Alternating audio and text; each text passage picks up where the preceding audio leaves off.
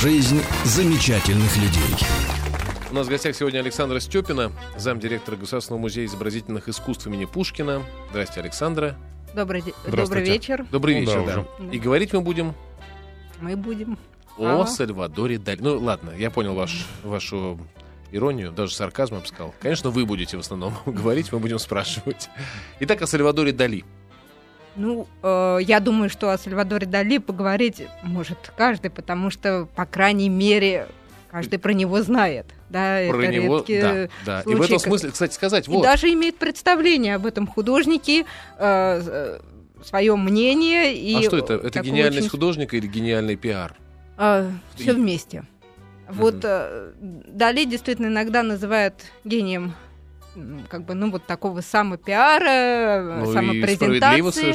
А, Отчасти действительно справедливо, но с другой стороны мы знаем, что случаи самопрезентации, самопиара, они быстро сходят на нет, если вы это не поддержите, однако уже 25 лет после его смерти, а легенда все живет, я бы сказала, обрастает и обрастает еще какими-то подробностями, да, Мгм. уже которые формируют вот эти мифы вокруг него уже новые там специалисты, обычные люди, которые находят в нем какие-то загадки. Ну и все равно это не только вопрос гениальности художника, ведь обратите внимание, ведь э, столетия уже прошли со, со времени смерти Рембранта, Рубенса. Мы, мы- мы- многие любят картины, изучают и так далее. Но вы где-нибудь замечали, чтобы они ходили какие-то легенды, чтобы обсуждали какие-то их? Ну нет же. Ну, Ну, может быть, же. они не такие острые, но на самом деле у каждого человека... Среди искусствоведов, да, но не а так-то. только искусствоведов, я думаю, каждый, приходя на выставку Рафаэля, имеет какой-то в голове уже образ Ну, Рафаэля имеет, да. художника, помимо... Леш, у тебя есть образ Рафаэля? Вот на самом деле, вы как раз об этом подумал. Нет, Нет. наверное. Илья? Ну там тела. Тела у него такие. Нет, у нет. него про, про это про любой образ. образ тогда. художника. А, художника? Нет. Да. Кто он, что он, Нет. почему? Нет. Нет, Александра Георгиевна. Не А у всех, знаете ли. Ну, знает значит, прям да. А про Гораздо Дали больше. знают все, все-таки. Ну, Ну, правда. значит, Это, все-таки действительно- правда нет, никак не умаляя достоинств художника. Да, слушайте, невозможно умолить достоинств гения. А он гений был, кстати. Ну, наверное, Наверное, гений. Хотя иногда вот для классического искусства он во многом злой гений. Зл- Ну, Почему, почему, почему? Ну, вот представьте себе классическую картину, вообще классическую живопись, которая вот развивалась от 15 века и вплоть до начала 20 века, и вот такое развитие единое. И ведь 20 век — это гибель этой классической живописи. И вот Мгм. кто же вбил, что называется, гвоздь в гроб больший? Пикассо с его экспериментами и созданием абсолютно нового языка или Сальвадор Дали? Ну, Потому что, казалось бы, Сальвадор Дали, вот он продолжает жизнь классической живописи. Но на самом деле, вот с моей точки зрения, он гораздо больше его разрушитель, потому что Пикассо делает очень правильный шаг. Есть новые темы в искусстве, абсолютно новые жанры, и говорить про это надо новым языком. Мгм. А Дали делает вещь чудовищную. Те темы, которые никогда не рассматривались и не подразумевались да, для классической картины, м, рассматривают языком классической живописи. Да, это самое на худшее, что деле можно и- сделать. да. извращая, превращая его, ломая представление о том, что такое живопись. Она, наверное, у современного зрителя вся живопись теперь сквозь призму Дали. А вот, знаете, давайте с вами поговорим, Александра, э, про Дали не только э, и не столько даже, так сказать, в хронологическом контексте. Родился там, не знаю, Фигерас, э, а умер где там же? Да. Да. Вот. Ну, собственно. Вот, э, родился, женился, Гала, туда-сюда, картинки. А да, да давайте че- через призму вот его э, живописных работ и через призму его, возможно, может быть, он менялся в течение жизни. Ой, он Да. очень менялся. Как, Ну- как- как мы- мы, естественно, уделим какое-то время немножечко и, и детству, Да. и его, так сказать, отношения с женщинами. Э, Дали, вот вы говорите, у каждого есть свое представление. Конечно, и каждый может что-то процитировать из Дали. Кто-то благодаря вот э, Веллеру процитирует известную, так сказать, полулегендарную, а может и полумифическую сценку знаменитой, значит, как-то аудиенции Хачатуряну дали. Кто-то вспомнит, что Дали однажды сказал, что очень просто. Я могу вам дать рецепт, как быть э, и стать гением. Надо, а, быть испанцем, б, носить имя Сальвадор Дали. И удалился. У всех есть своя, правда, история про Дали. Давайте начнем. От- откуда ты взялся гений? Какие были предпосылки, чтобы, так сказать, в маленьком городке родился большой гений?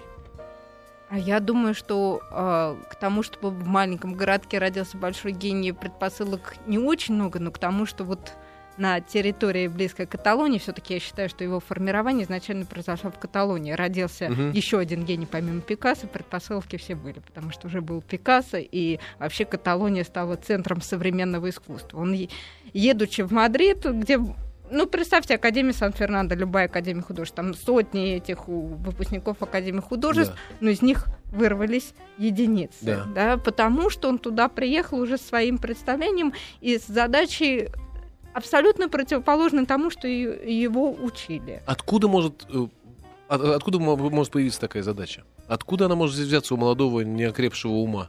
Ну, он побывал в Кадакисе. Это такое было замечательное в то место место для летнего отдыха, где, тем не менее, проводились выставки для богемной публики, для публики, которая путешествует в Париж, естественно, так как это люди достаточно состоятельные, и знает прекрасно все процессы, которые происходили там. То есть он уже едет, э, пройдя этап увлечения импрессионизмом, и в то время, когда вот вся эти его современники открывают для себя ах, импрессионизм, он уже экспериментирует с языком кубизма. А будучи еще на территории Испании, зная кубизм скорее по графическим работам, да, по отдельным каким-то небольшим выставкам, по тем публикациям, которые доносятся, но он уже находится в струе современного искусства. Он фактически, находясь еще на территории Испании, уже являлся мастером парижской школы, можно так сказать.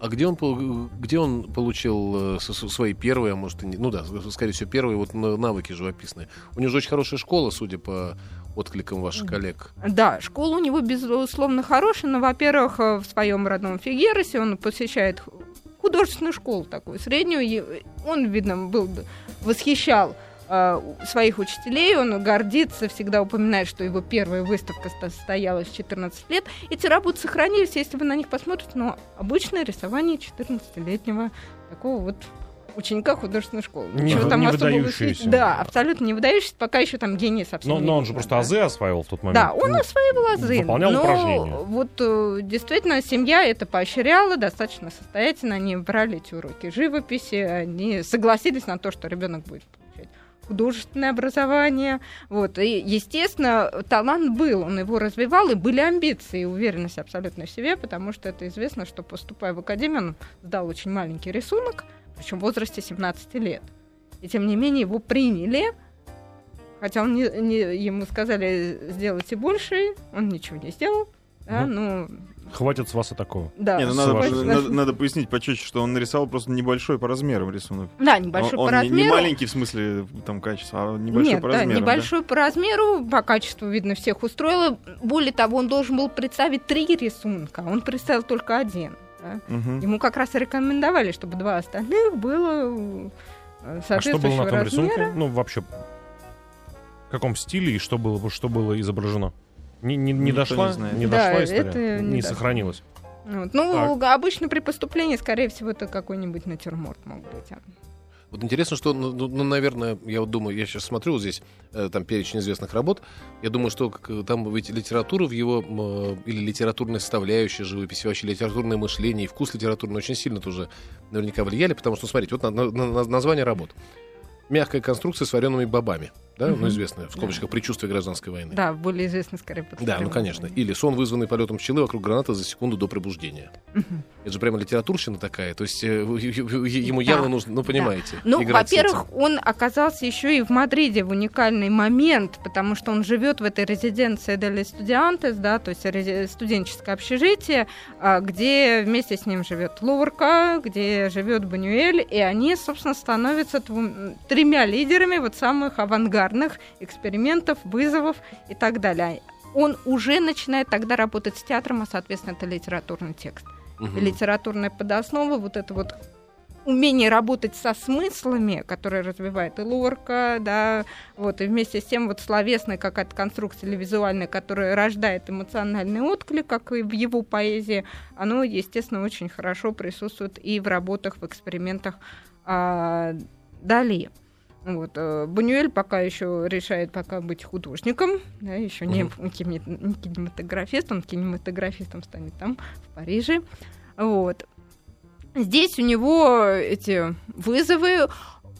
Когда он пишет свой дневник, вот этот 42 год, конечно, Дали, он создает такую вот э, вымышленную биографию о себе, вот, а, дневник одного гения, Мгм, во-первых, да, потом «Тайная жизнь Сальвадора Дали», написанная им самим, вот, э, вопрос только, что там тайное, что там Придуманное. да, в основном это придуманное. На самом-то деле тайная жизнь это его вполне реальная жизнь. А вот здесь Мгм. он всегда замалчивает. И он э, там пишет, каким он был замкнутым, несчастным, как он ни с кем не общался.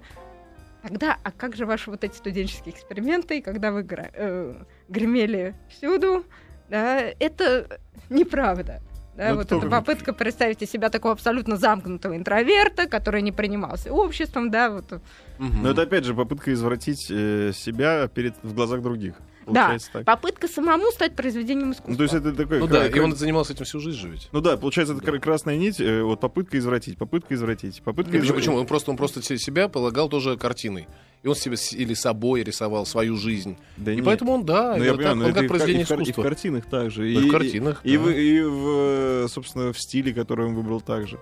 А мы, мы- э, э, раз уж начали говорить про детство, или нет, не так, лучше не так Про спросить. детство начали, не боюсь. Нет, лучше не, та- бойся. лучше не так спросить. А вот, э, вот эти вот все проявления, которые мы видим и в названиях картин, и в самих картинах, и в его скульптурах, и в его работах, там, вплоть до рекламы и книг, Мгм. это все последствия каких-то детских девиаций? Или Нет, что это? Это, не, это вполне взрослый шаг. Дело в том, Это что осознанно? тогда же, в это время, самая популярная книга — это «Толкование сновидений» Зигмунда, нашего батюшки Фрейда. психоанализа Фрейда. А, мгм. Вот.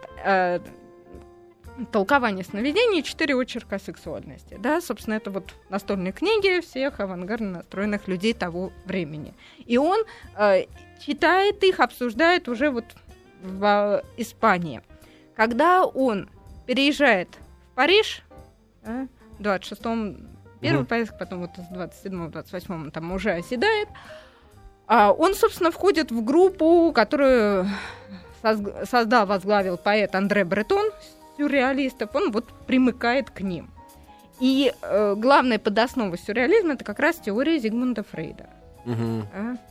Вот э, теория вот этого психоанализа, да, толкования сновидений, вот этих вот всяких образов. И, собственно, дальше он начинает а, сначала в картинах выводить какие-то фрейдистские темы, потом он это накладывает на себя Мгм. начинает примерять эти комплексы.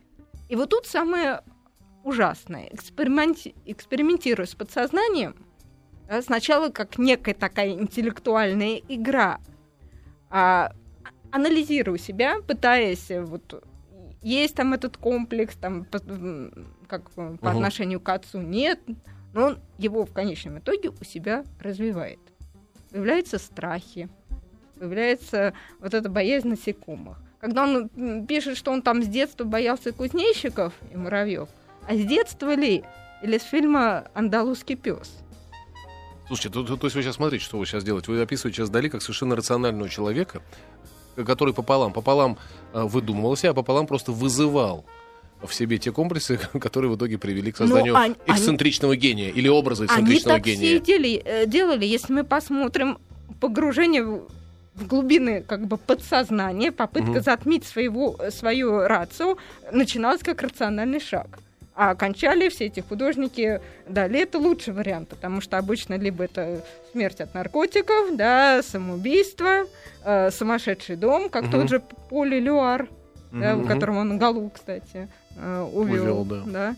А, то есть э, это такой эксперимент, который, начав единожды, заканчивается он уже действительно реальной перестройкой личности. Ну, ну, хо- хоть что-то изначально эксцентрическое, там, я не знаю, какое-то а, ко- комплексы, они были же? Ну, хоть какие-то Ну, реальные, Я естественные думаю, закладки комплекс были? нарциссизма он был, но это Ну, любой великий комплекс мастер, нарциссизма. он не без этого, потому что он должен быть уверен сам перед собой, что он лучший, э, чтобы чего-то достичь, каких-то амбиций и выбиться в этой среде. А, Конечно, какие, ну, можно сказать, да, действительно есть объективная ситуация формирования в этой испанской среде и особое отношение к религии, к традиции, которая тебя подавляет и не свергает. Я думаю, что все-таки вот это его э, рассказ о своей семье, который подтверждается уже и другими источниками, и, собственно, и сестрой, да, и так далее, а, что в нем видели этого реинкарнацию, собственно, умершего сына. Ну и представьте, в семье, где вот погиб ребенок, и вы к следующему относитесь вот как реинкарнации, Ну и да. вся ваша жизнь выстроена вокруг него. Да, а, когда более младшая сестра все равно как бы вот подчиняется интересам Сальвадора Дали, это, естественно, абсолютный эгоизм, да, э, такой Избалованность. вот избалованность, капризность, естественно, женские комплексы, да, Мгм. потому что он абсолютный маменькин сынок, Мгм. да, который э, привык, что женщины обустраивают вокруг его жизнь, а, организуют, и он где-то психо- психологически Ну, от них зависим. Вы знаете, вот мне очень понравилось, что, что вы, когда я вас спросил, э, гений ли Дали, вы так поморщились. Я сам не люблю, когда слово употребляют к месту и не к месту. Вот, а его в последнее время очень много не к месту употребляет. А, вот э, хорошо, и, и, э, я, я разделяю ваше вот это поморщивание и тоже слегка морщусь. Ну, просто А, слово дар у гений был, сбито, ну, но хорошо, он да. гений, да, Да? он В гений широком в, смысле. ст- в широком смысле. Он гений в том, что он сделал. Он гений в том, что он превратил э, течение, которое умирало, ну, ну, сюрреализм, ну, был дадаизм. Слушайте, все знают, Мгм. что такое дадаизм. Лешка не знает, Не Илья не, все знает. знают. Ксюша Не знает, все я тоже. да, хотя в какой-то момент это явление было гром- более громкое, чем тот же сюрреализм. Но оно быстро закончилось. Умерло. Измов было там сотни, десятки сотен, да, там. Подождите, Андре Бретон, вот вы вспомнили, э, он же написал манифест с- с Да, он написал да? манифест Мгм. сюрреализма. Мгм. Вот. Сам, само слово придумал даже не он, Гийом Аполлинер, еще Мгм. один поэт, еще несколько раньше. Так. Вот. А, но э, вот сюрреализм стал благодаря Дали одним из магистральных течений. Не какое-то течение в живописи э, парижской школы конца 20-х, первой половины 30-х годов. И на этом, собственно, уже к 1934 году ведь э, сюрреализм потихоньку умирал.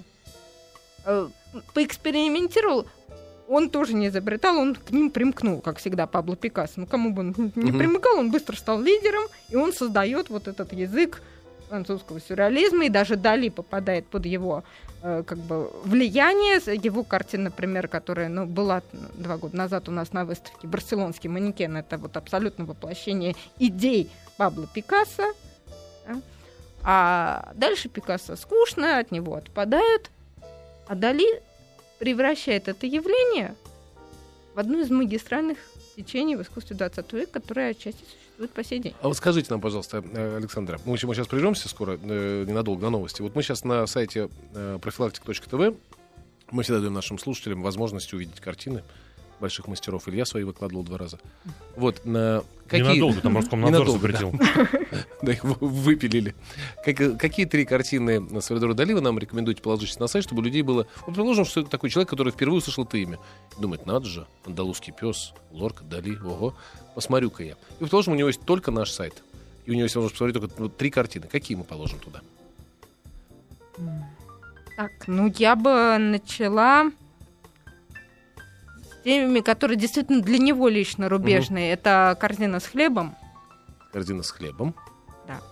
Так. Потом, ну, наверное, предчувствие гражданской, Предчувствие гражданской войны, войны. да. Мгм. И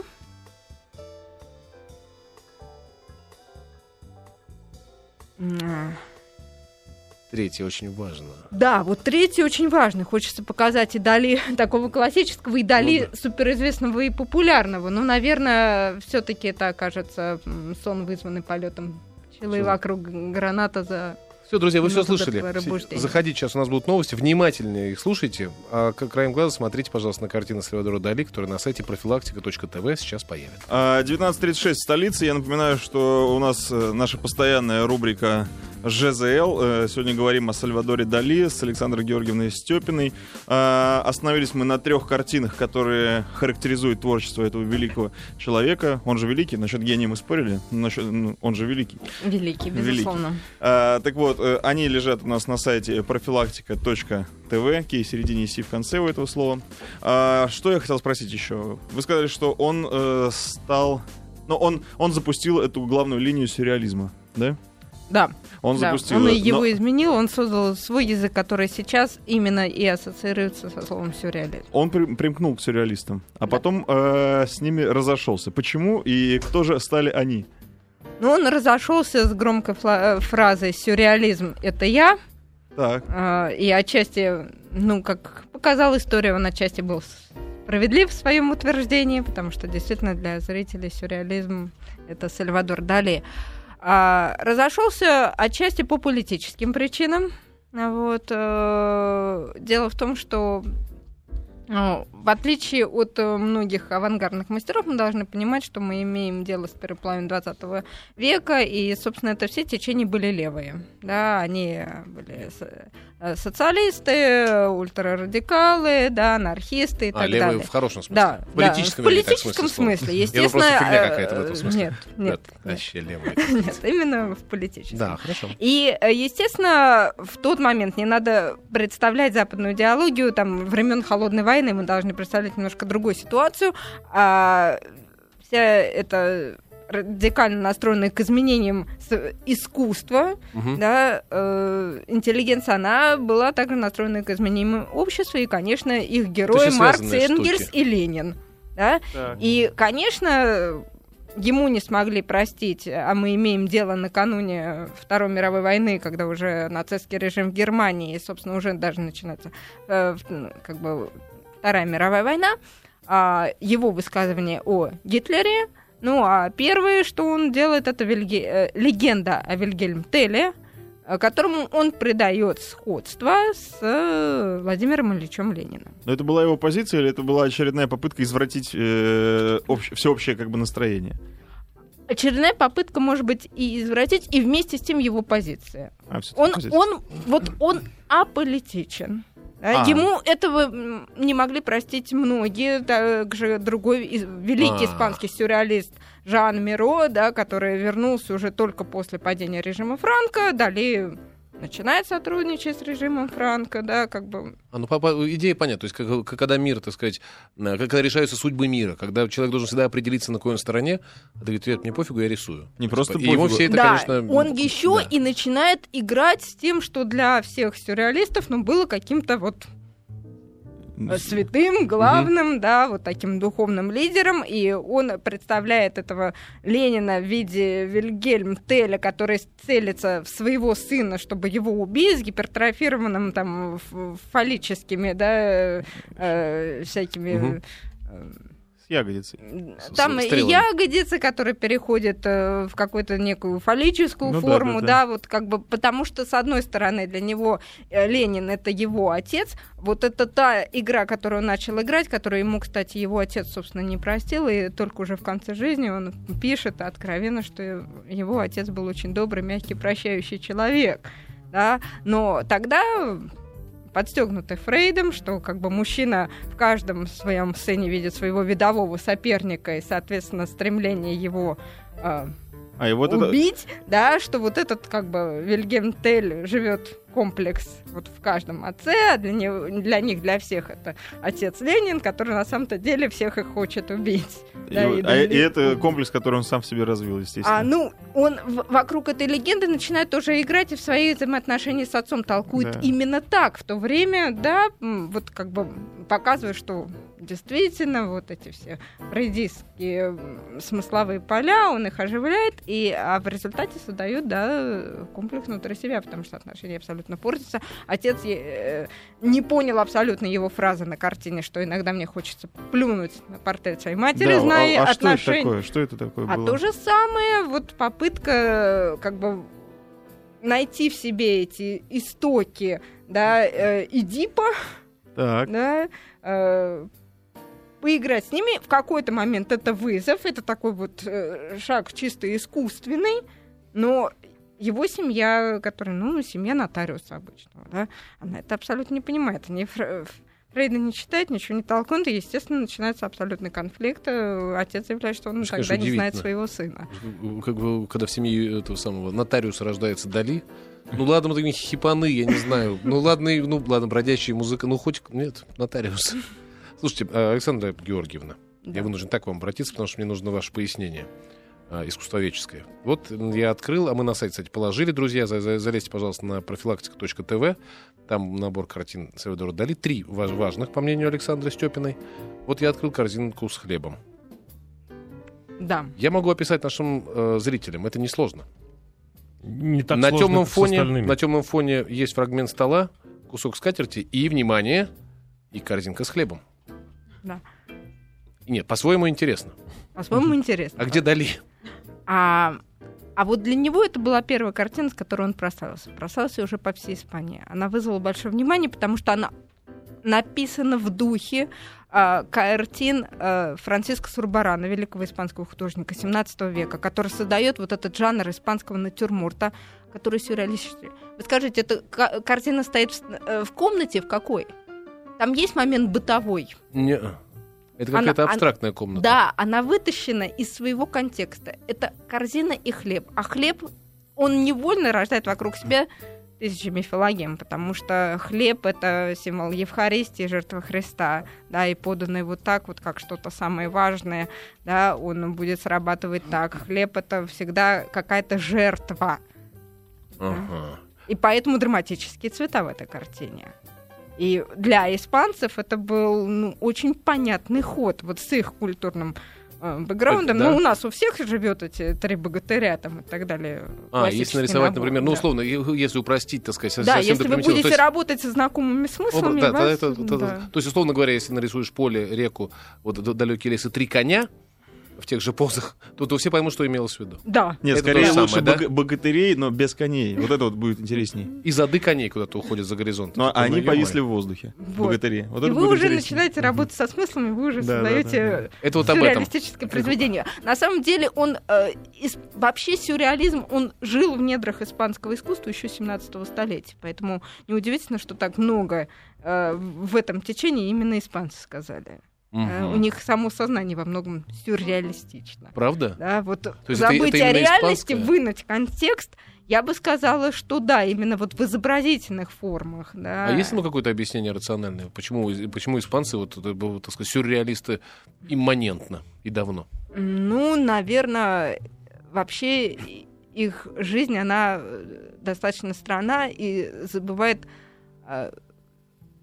Это все идет от реконкисты, непрерывной войны, когда вы воюете семь столетий, да, вот так вот, непрерывно. У вас как бы реальная и жизнь в каких-то смысловых идеологических полях, они начинают друг друга подменять. да. Мгм. Вы больше воюете вот с точки зрения идеологии. У вас реальность, она как-то затмевается, уходит, становится каким-то вот фоном, и это, ну, присуще, наверное, испанскому сознанию. Мгм, Это очень интересно. То есть, э, то есть совершенно естественно, что именно в Испании, вот именно, что естественно нет никакого там ни парадокса, ничего, это совершенно не просто естественно, а справедливо исторически, что именно в Испании родился великий э, и, и Вообще сюрреалист. великий сюрреалист. Да. Давайте начнем э, Дали, потом Жан Миро на втором месте. Да, это абстрактные да. какие-то вот такие странно парящие формы, Мгм. но которые, тем не менее, вызывают некие ассоциации, отклики и так далее. Это Хуан Грис, да, это э, целая плеяда наиболее заметных мастеров именно визуальных Мгм. искусств. Они вышли, да, из Испании. Хорошо, дальше. Э, Давайте сейчас немножечко от картин все-таки к, к личной жизни Дали. Вот вы же э, оговорились о том, что он одного, одного парня, значит, девушку увел. Девушка, кстати сказать, наша соотечественница, ну, судя по имени, Елена, как ее? Дьяконова. Дьяконова, да. Она же Гала. Да. Гала звезда. Она ни Гала, в коем да. случае не Галя, она Не Галина, звезда- да. Она не Елена, Галина, наоборот. да. Она та Гала, которая сияние, звезда, которая руководила этим А Дали. рас- Расскажите, пожалуйста, про отношения Дали и Елены Дьяконовой. Э, Вы меня Да? спрашиваете. А кого же? Ну, не Илью же. Ну, мне э, тяжело судить вне легенды, которые они опять же создали Хорошо, вокруг себя. легенду. да. А, Мы понимаем, какое отношение есть такой момент э, даже подмены э, личности Дали, вот личностью Гала, что да, именно она превращает Поля Элюара, сначала великого поэта, потом вот она находит этого незаметного, непризнанного Дали, хотя это не совсем так, он уже в тот момент был достаточно признан и Мгм. э, уже создавал свой язык и делает из него великого художника. А, Но то, что она действительно вот э, в этих людях с материнским комплексом, потому что у- как бы, Мгм. начальные этапы жизни у одного и другого очень совпадают, да, она сумела стать вот тем центром стабильности мира, вот именно той личностью, которая выстраивает бытовую жизнь, да, выстраивает э, соответствующую среду и всячески поддерживает амбиции, Мгм. Она действительно была такой вот путеводной нитью. Э, Отношения у них были очень сложные, да, я- там нет э, речи о такой вот э, супружеской нежности, уже особенно в поздний период. Да. Верности — это э, склонность э, Гала к этим мальчикам, да, которые, с- чем она становилась старше, чем у нее это света, э, можно сказать, гарем, простите, становился моложе и так далее. А, то, что он ее мог посещать только получив разрешение, да, а, в, в за- замке. в замке Пуволь, да, он туда мог приехать. В буквальном только смысле и в сексуальном, или вот именно что вообще в буквальном? Вот к тому моменту, по-моему, сексуальных уже... Во-первых, Дали также успешно себе, ну, во-первых, у него был комплекс по отношению к женским полом, благодаря вот э, отношениям с матерью, там, Мгм. сестрой. А во-вторых, э, а, опять же, после андалузского пса и всех этих экспериментов с подсознаниями, выпусканием страхов и так далее, а, у него появилось неприятие какого-то вот тесного телесного контакта. Он вообще очень близко к себе Я хотел сказать, что, очень что у меня вообще очень большие сомнения, что Дали был способен на какую-то нежность, вот, э, вот такую человеческую, телесную. А, ну, Не- да. не, не производит он такого впечатления Ну, совсем. Я говорю, он воспитал в себе целый ряд комплексов. Старательно взрастил, укреплял, поливал, потом они стали реальными, да, и из игры это превратилось в его реальность. И он действительно превратил свою жизнь вот в такое произведение искусства, где он слепил эту А вот странную и необычную вы фигуру же наверняка Сальвадора размышляли, Дали. размышляли на эту тему, так сказать, изучая, Дали, там, интересуясь, рассматривая картины, читая книжки. Вот э, вопрос не совсем корректный, но повторяю, уверен, что вы над этим размышляли. Мгм. Дали наверняка же был несчастным человеком. Глубоко, искренне, по-настоящему несчастным. Как вы считаете? Я считаю, что нет. Нет? Если мы говорим о все-таки личности действительно масштабной, да, и живущей не в реальном поле, Мгм. он не жил в реальности. Его замок, его дом, его этот театр Ну, это же игра. Федерации. Это игра, но он в ней жил. Он не ходил в магазины, да?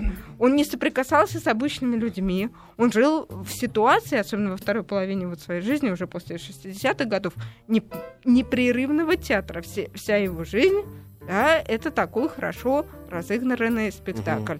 Это странные отношения вот э, с э, Амандой Лир, которая Да. то ли Аманда, то ли Амант. Да, вот. Правда, что ли? Так, секунду, друзья, мы должны это осмыслить. Сейчас прервемся на 40 секунд, а потом вернемся. Итак, то ли Аманда, то ли... Аманда, потому что То очень Аманд. долго велись споры, является ли Аманда Лейр транссексуалом. То есть Ну, девушка басовитая, надо признать. Да, она такая. была на, Да-да-да, на голову выше. Дали Чем споры эффектные, э, споры э, так и Или закончился спором, да, продолжается Выходом вокруг- нового платинового альбома. Да. Не, ну Очень правда, споры. очень интересно, потому что я вспоминаю кусочек маленький вот из книги Пати Смит «Просто дети», ты тоже дол- должен Толь помнить. Помнишь, они, они в лобби отеля Челси, она говорит, я увидела парня с леопардом. И кто бы вы мог- ну, ну, могли думать, это было, конечно, был Сальвадор Дали. То есть, э, если под- подозревать, что Пати Смит не врет, то если он гулял с леопардом, Да, да, Ну, он это гулял с известный факт. леопардом, он Да. э, выезжал в костюме с, э, со шляпой там, в виде головы носорога, да, то есть э, э, он э, создавал, э, повторял, точнее, уже костюм, который когда-то им был создан в 30-е годы с этими стаканчиками, да, прикрепленными к ним, и вот выходил так свет Это а, нормально в костюме аква- аквалангиста, и это его выхода за пределы внутреннего вот этого дома, который такой же театр, да, он не живет в реальности. Он С одной стороны, а с больше другой стороны, в послушайте, тех- живет в А реальности другой- или сознательно подождите. эпатаж? Нет, конечно, сознательно, но послушайте, Нет, чтобы это выйти... сознательно, ну, когда... Чтобы эпатировать, Саша, вот смотрите, вот я, я сейчас, например, если бы я не жил в реальности, я бы я подумал, дай-ка я эпатирую людей. Я надену вместо камзола футболку Мгм. и, не знаю, ну, брезентовые штаны, джинсы, и выйду эпатировать. Э, Получаешь, а все так ходят. Блин, не получилось. Если бы я был вне реальности, но я очень твердо понимаю, как эпатировать. Я буду надевать все наоборот. Я надену ласты, потому что так ли кто ходит по улицам, а я знаю, в чем они ходят по улицам. Я надену ли, там э, носорога, потому что это самое редко появляющееся в Европе животное, я это знаю. Так вот, чтобы эпатировать, надо очень хорошо понимать. Понимать и знать реальность и чувствовать ее. Чтобы эпатировать, надо чувствовать реальность, надо все-таки к ней прикасаться. А как ты будешь эпатировать, не понимая реальность? Как ты будешь ее отрицать, есть- если ты ее не знаешь? Ну, естественно, все началось от того, что он отрицал реальность. Но дальше это превращается просто в его жизнь. Уже никто не, не поймет Дали, который придет в обычном костюме. Это не Дали пришел. А вот это было бы здорово, это был бы поворот, на самом Да, деле. Да, вот это был костюме. самый большой Классическая эпатаж уже в, нормально. в- в Да, конце пожалуй. его жизни, но он уже этого не мог, потому что он создал легенду о себе, и он живет внутри этой легенды. Он создал вокруг себя сюрреалистическую картину, потому что и он живет уже не в реальности, а в сверхреальности. А. А расскажите про нью-йоркский период, раз уж, тем более Пати Смит мы вспомнили. Ну, это- Это во-первых- был провал или что это было? Нет, это был не провал, это был наоборот грандиозный успех. Собственно, к нему мировой успех и пришел после. Нью-Йорком? Он уезжает э, с началом Первой мировой войны. Кстати, мало кто упоминает, но фрахт рейса для перевозки вещей а, и для его переезда, он не настолько был популярен во Франции, оплатил Пабло Пикассо, Мгм. который сам остался в Париже, да, жил в проголодь, но он ну, как бы вот не покидает Париж в этот военный период. Далее уезжает в Америку подальше от войны. Вот он Мгм. как бы бежит. А он пытается работать в том стиле, в котором он работал в э, конце 30-х в э, Париже со всякими этими страстями, э, ну вот э, примерно в стиле предчувствия гражданской войны, и даже более кровавыми и страшными сценами, выта- вытаскивающими вот эти вот ужасы сновидений. Но, а, собственно, язык он уже нашел.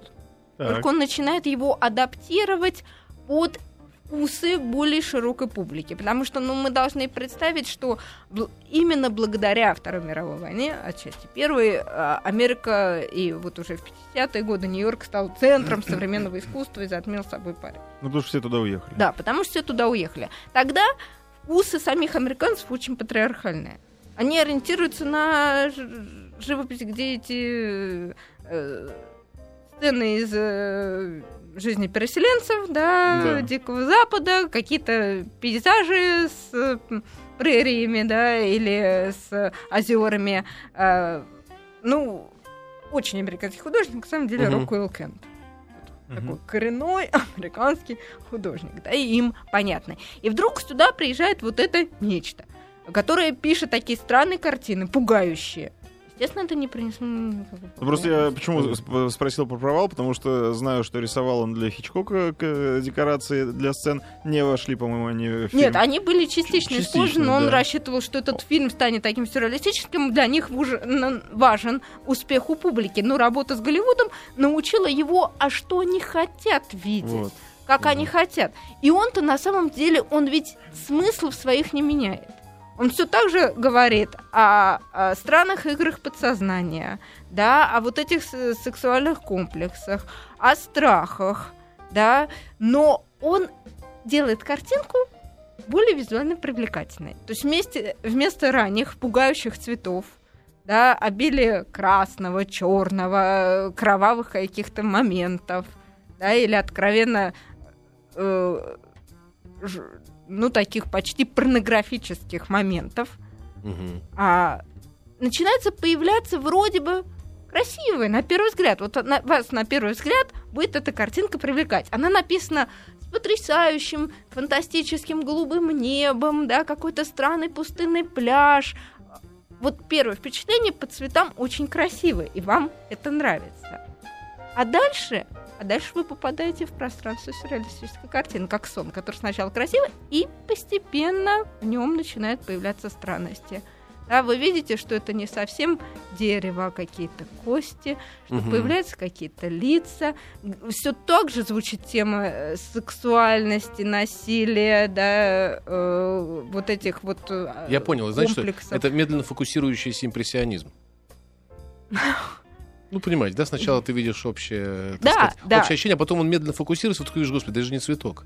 Да, Да, это же не созвездие, да, не и- знаю, а кровавых э- пальцев. А, а это да. Ну, то есть и- вот. и- Друзья, это мой термин, не смейте его использовать, медленно фокусирующийся импрессионизм. Вот. Ладно, мы сейчас, знаете что, я предлагаю послушать, вы же э, наверняка будете не против, Александра. А просто так, команду Лир, к слову пришлось. Давайте. Давайте. А вас мы от всей души благодарим. Просто так, друзья, правда, это вот по, по- по- принципу сноски на книжке. Никакого отношения, так сказать, к нашей беседе это не имеет, но не считает вот этой самой ссылки, воспоминания того, что в 60-е годы она была там музой Дали, и, кстати сказать, сама занялась живописью. 70-е, да, Да, она сама 70-е. занялась э, живописью. И написала, кстати сказать, книжку воспоминаний о Дали. Да, дала, брала с нее обещание, что она станет женой Дали, когда она умрет и так далее. Вот. Вот, ладно, друзья, капельку окунемся в ту атмосферу и в ту эпоху. Может, нам эта композиция небольшая Ран Беран поможет. А мы благодарим Александру Степину, заместителя директора Государственного музея изобразительных искусств имени Пушкина за интереснейшую беседу. Я все-таки, Александр, уверен, что когда ты играешь в это, ты все равно глубоко несчастный игрок. И ты просто, это, это, это просто твой выбор. Вот ты его сделал, да? Быть счастливым или быть успешным игроком в эту странную игру дурацкую. А ладно, посвящу жизнь этому. Но, друзья, вам э, размышлять на эту тему, читать дальше и интересоваться. Наша задача именно в этом, да? Да. Спасибо большое. Спасибо вам.